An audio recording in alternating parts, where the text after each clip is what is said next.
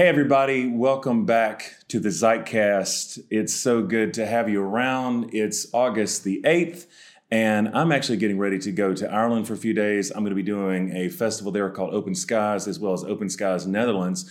And I'm bringing that up because I think it's going to be a lot of fun to do some stuff on location. I'm going to have some guests that I'm unbelievably excited about. I don't know how many of you might be familiar with Padraig Ó Tuama. He is a poet, a writer, uh, deep and brilliant soul. I'm definitely going to be interviewing him in the next few days for the Zeitcast. I am ecstatic about it. I mean, I'm t- I'm a schoolboy about being able to have Padraig on the show. Uh, Jason Upton is going to be on the show. We're going to be doing some ministry together, so uh, we're going to hang out. Pat Barrett from Housefires. It's going to be so much fun. And if anybody out there has connections, I'm just going to throw this out there. Since I'm going to be in Ireland for a week, if Bono would be on the show. Bono, do I need to display my U2 tattoos for the camera? If anybody wants to get Bono on, I'm just saying we do have an opening where there is room for you, Bono, to be on. So you never know what happens when you know you're in Ireland. We'll see. I've stalked him before. Anyway, um, today I want to share a couple things with you. One. Um, it's been such an interesting week uh, on tomorrow's podcast in particular.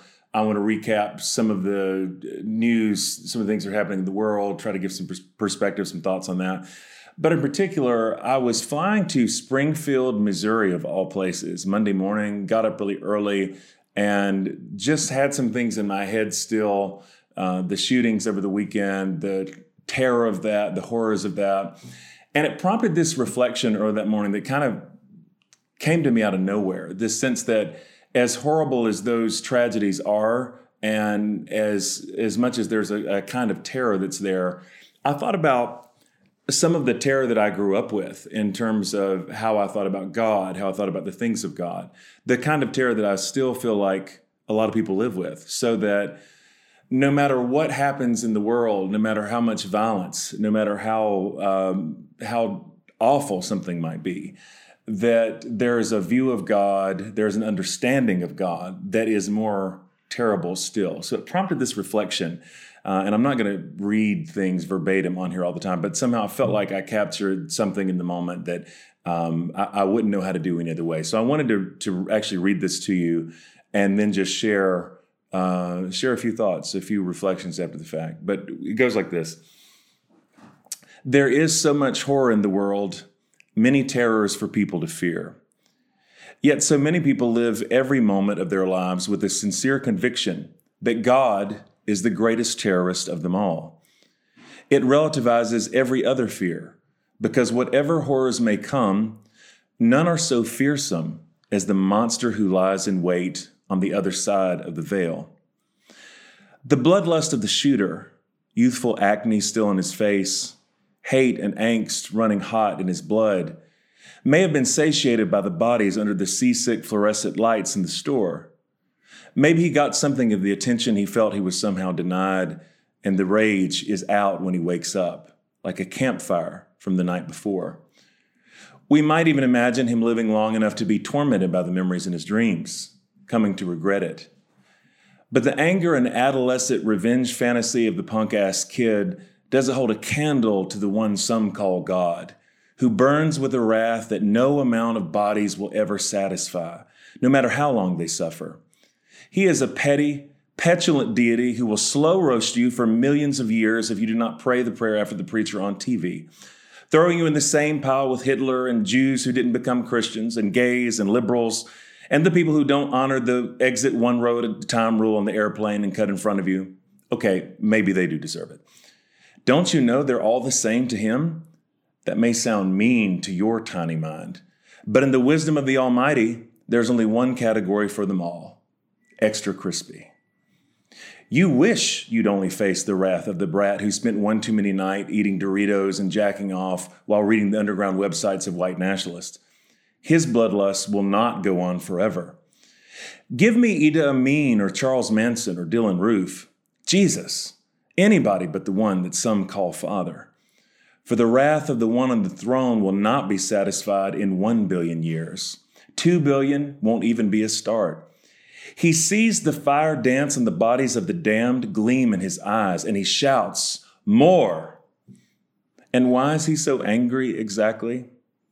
Well, he's all about personal glory, you see. And it's not vanity if you're a deity, not narcissism if you're a God. Oh, how he loves to hear his name. Yes, you better say his name. You better get his name right. Because he's like a scorned middle school boyfriend refreshing his social media feed, checking for mentions every three seconds, needing the endorphins, the adrenaline rush, needing to be needed, needing to be seen. Oh, yes, they will know my name. Yes, they will say my name. 13.5 billion years of creation has unfurled before him as a private show, but nothing makes him as angry as the profanity on television nowadays. And honestly, have you seen the way women are dressing? He sulks and stews as he paces streets of gold, nursing every slight, rehearsing every grudge. They have not paid him ceremonial homage in their public meetings. The eyes of Zeus, I mean, God, are full of thunder. When I come back, I'll show them.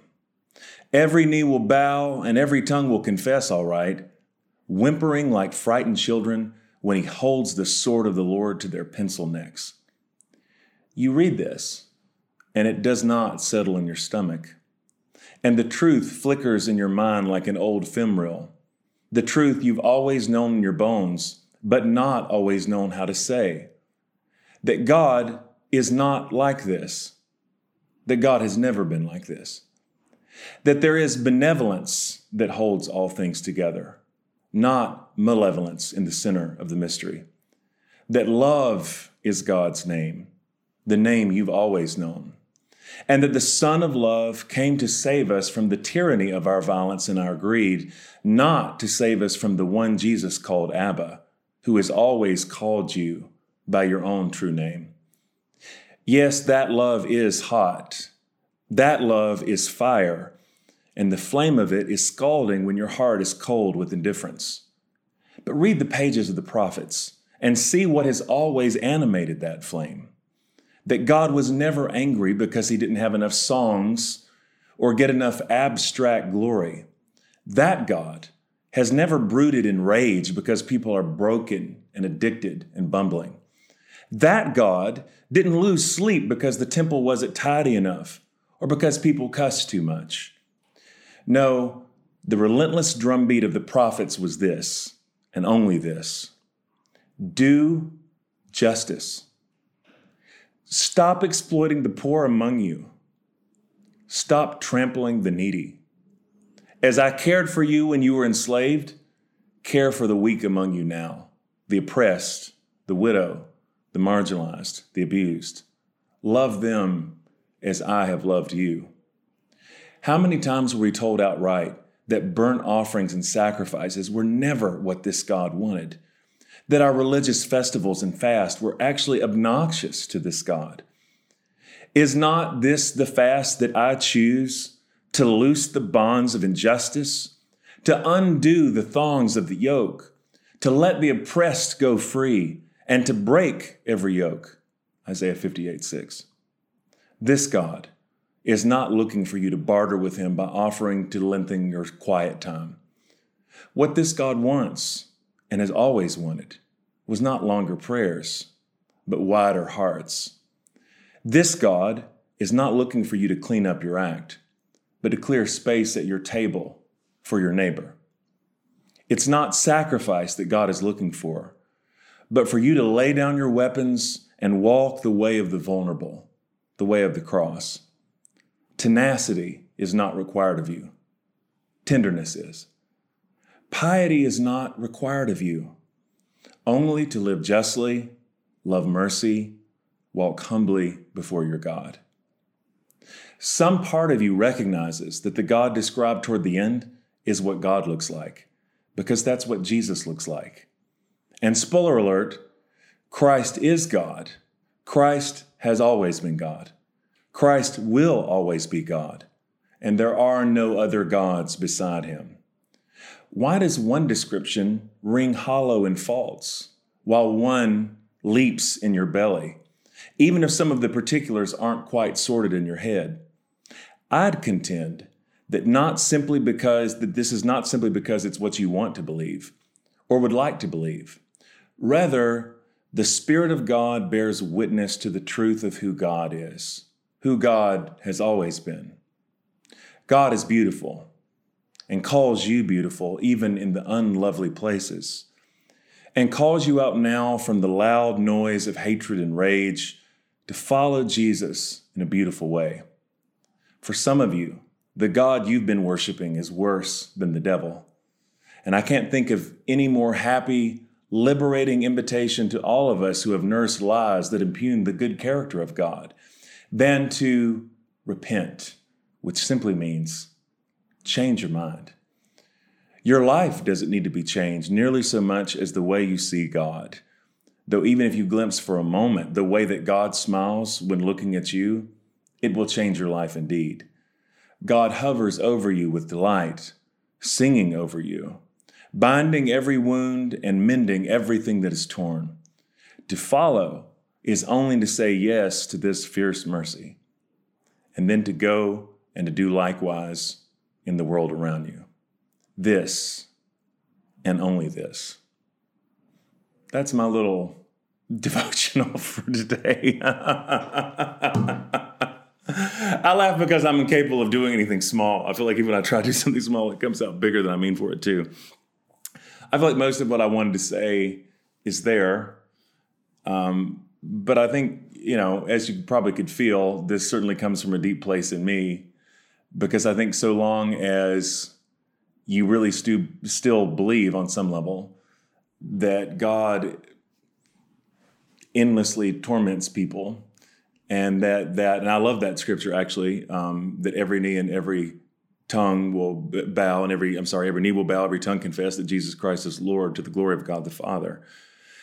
But I think it's ultimately the beauty of God that when it's on full display that will be irresistible. I don't think it's the idea that somehow God will hold a gun to anybody's head. Follow me or else. I don't think that's ever what the invitation has been. And part of what I think is happening, and I don't even I don't have language to articulate this. I see it happening across Christian traditions. I see it happening in all kinds of places. I can't help but feel like that there's something of the Holy Spirit in this. There's something of revelation in this. I feel like all over people are waking up to the character of God. I think that's the that's the reformation that's happening now. Is that people who have grown up singing these songs about the goodness of God, hearing sermons about the goodness of God. Well, at some point, that does come into contrast or come into relief with these competing images or ideas about who God is. So at some point, we have to choose this day whom we will serve.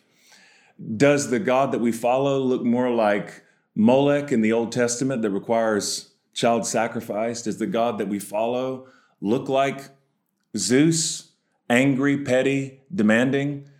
Uh, does the God that we follow, is he constantly obsessed with personal slights? We know and see in the public square right now what that kind of megalomania looks like.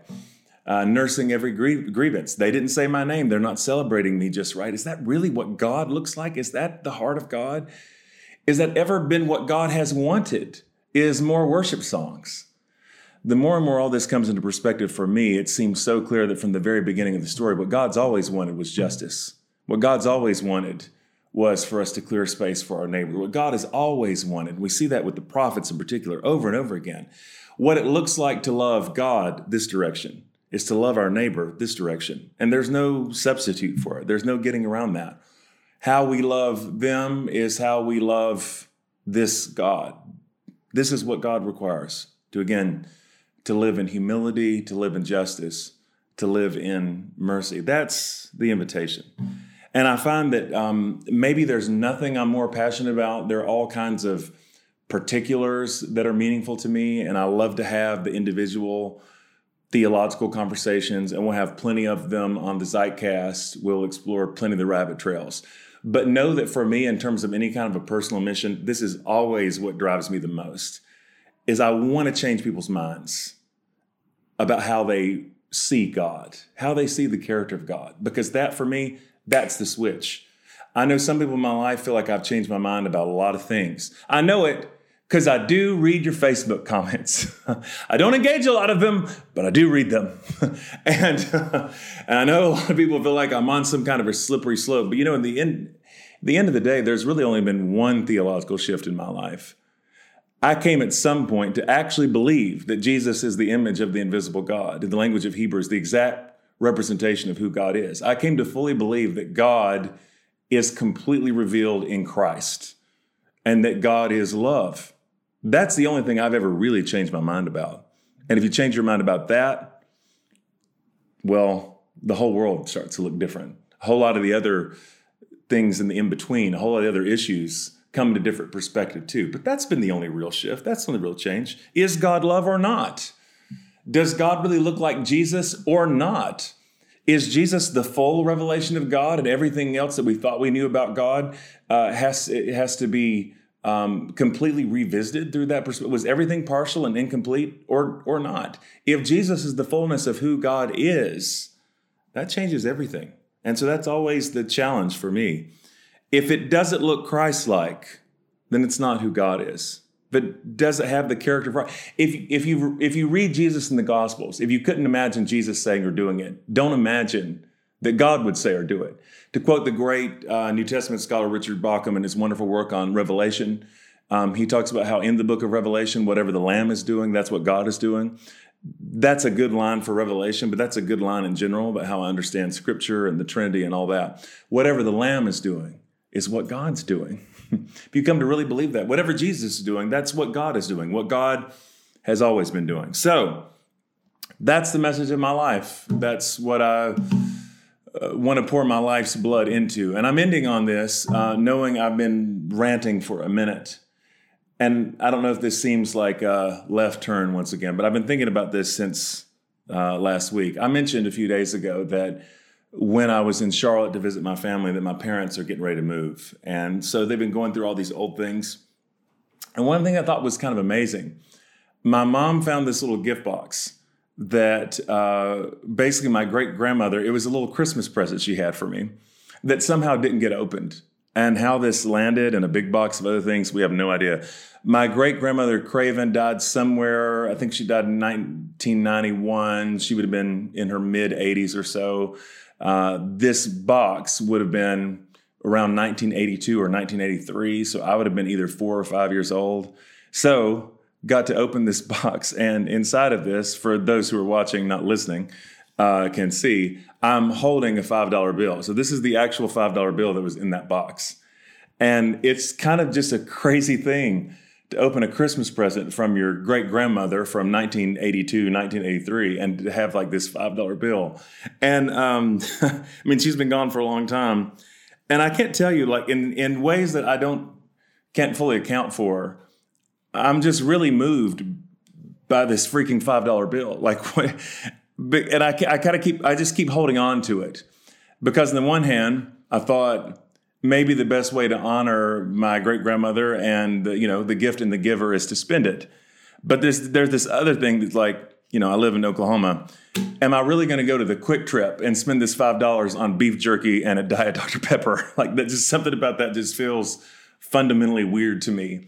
And so, like in this moment, um, it's like this this five dollar bill has become representative to me, almost allegorical of this broader thing that I feel like up until this point in my life, and I don't think I'm old, but I'm not as young as I used to be, and I have a much clearer sense that of how fragile life is and how finite life is, and you only get so much time.